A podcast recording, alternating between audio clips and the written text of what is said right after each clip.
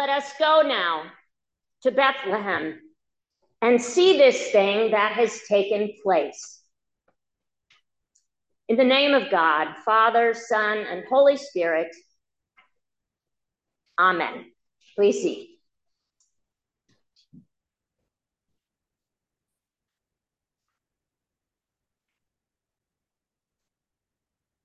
Why Bethlehem? Have you ever thought of that? Why Bethlehem?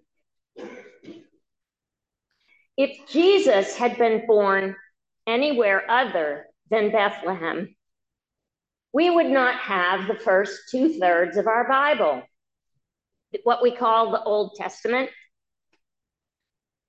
And if Jesus had been born somewhere other than Bethlehem, we would not have the final third of our Bible, what we call the New Testament. If Jesus had not been born in Bethlehem itself, we would not have any of the carols we sing and the prayers we pray. We would not be here at all. At the time of Jesus' birth, the land we call holy was occupied by Roman forces. And the occupied people were the Jews. The gospel, according to Luke, tells us that they were required to be registered in their own ancestral cities. It's a way for the Romans to have control. But that's why, that's one of the reasons why Jesus was born in Bethlehem. The fact that Jesus' birth takes place in Bethlehem is key to his identity because he himself is a Jew, descended from King David, who himself was from Bethlehem. But Jesus' birth in Bethlehem is key to our identity, too. Because we are a church of Jews and Gentiles. Gentiles is everybody who's not a Jew. That's me and some of you. So Jesus' reign is not limited to David's line. In fact, we are like the Magi who come to worship David's royal son. They come from Gentile lands, from lands that don't know anything about the Messiah. So they come to worship David's royal son, Jesus. But the thing is that Bethlehem today is not in Israel. Bethlehem today is in what we call the West Bank, in the Palestinian territory that is now occupied by the modern state of Israel. No Jewish couple would ever go today to have their baby in Bethlehem. There would be no Jewish census. In fact, if Jesus were born today in Bethlehem, he would be a Palestinian but think about it a Palestinian Jew, a Jewish Palestinian, this is a contradiction in terms. But Jesus himself is a contradiction in terms. He's God man, he's dead, yet risen. He explodes the categories of religion, nation, race, and tongue and as the son of David, the specific line, he redeems the whole world.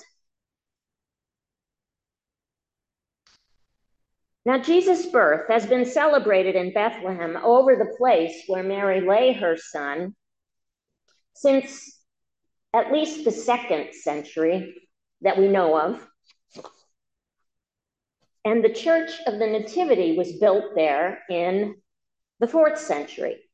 And people have been worshiping on that site since then. It's now a UNESCO site. But you may have heard in the news that Christmas celebrations this year in Bethlehem are muted. No lights, no Christmas tree in Manger Square. That's really what they call it, Manger Square. No parades, no carols. But of course, you can't cancel Christmas.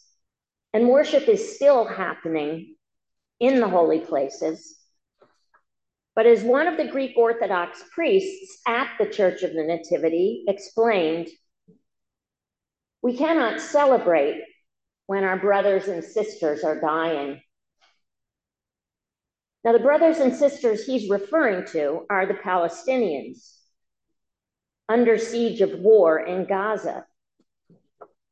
Since the atrocities of terror afflicted on Israeli civilians three months ago, I'm obviously not going to go into it because you all know. The state of Israel has been retaliating against the civilians of Gaza. That's what the Greek Orthodox priest is talking about. And also in the news, you may have heard about the manger scene in the Evangelical Lutheran Church in Bethlehem. In their creche this year, the Christ child lies swaddled not in white cloth, but in the tradition, pal traditional Palestinian headscarf called the keffiyeh. This baby, Jesus, does not sleep in heavenly peace, but on a pile of stone rubble. Jesus, the Jew himself, lies in that rubble. He abides with all who suffer, all who suffer, whether they're Palestinians or Israelis or Americans or anyone. This baby is the man of sorrows, who weeps with all who weep, who mourns with all who mourn. In Israel, in Bethlehem, in Gaza, in Czechoslovakia, in Ukraine, in New Haven,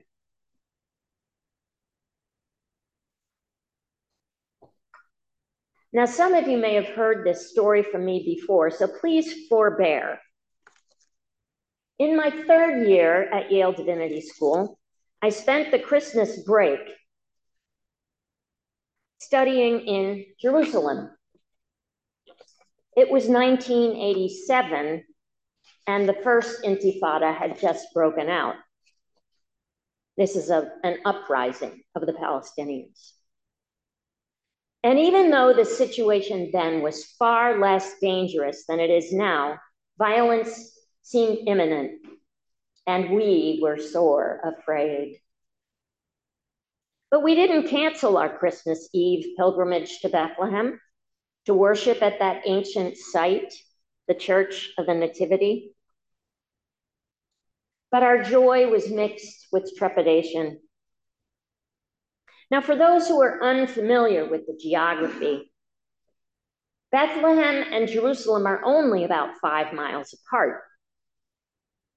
So from Bethlehem to Jerusalem, Jerusalem to Bethlehem was where we were first taking.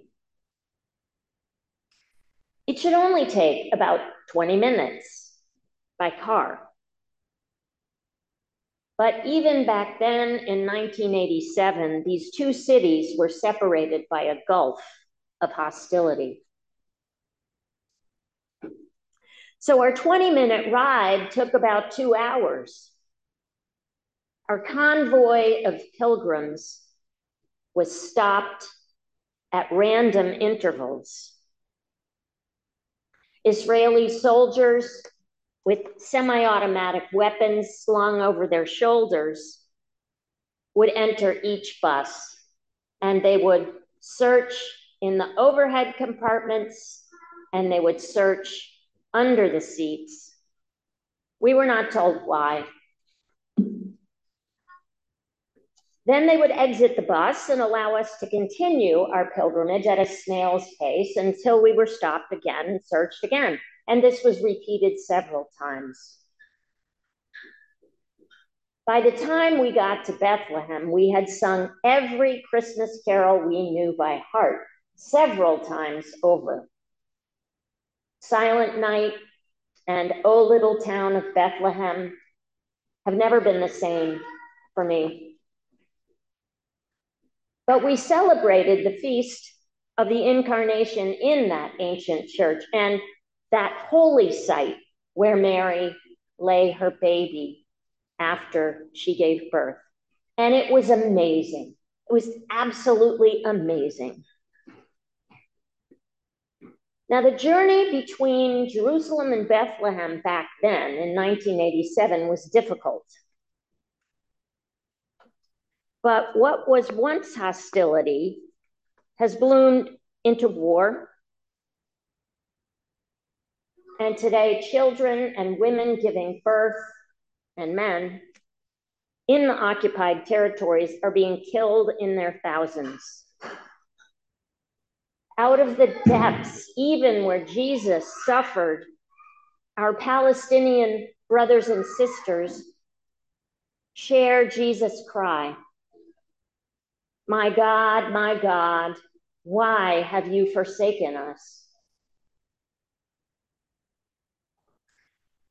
The thing is, we know, especially at Christmas, that the King of Kings, the Prince of Peace, rules. He rules over all violence, all violence, all degradation, all oppression.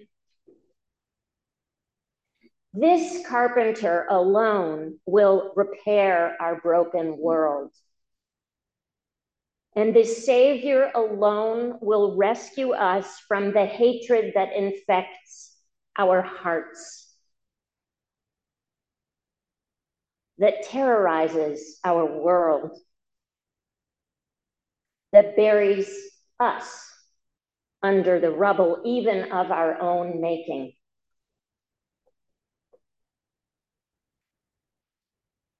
But Jesus, this Prince of Peace, makes stringent demands on all of us who follow him. As King of Kings, Lord of Lords, he is also Judge, who will say to us at the end of time, as he says to each one of us every day, and he says this now on this silent night as you did unto the least of these, my brothers and sisters, you did also unto me. Jesus is the incarnate Lord of Bethlehem. He is the King of the Jews. He is the God of Abraham, Isaac, and Jacob in human flesh he is the great desire of nations, the one who loves all the world, even those who hate him. So let us also, like the Magi and the angels and the shepherds, go to Bethlehem and see this thing that has taken place. Come, adore on bended knee Christ the Lord, the newborn King. And a blessed Christmas to you all. Amen.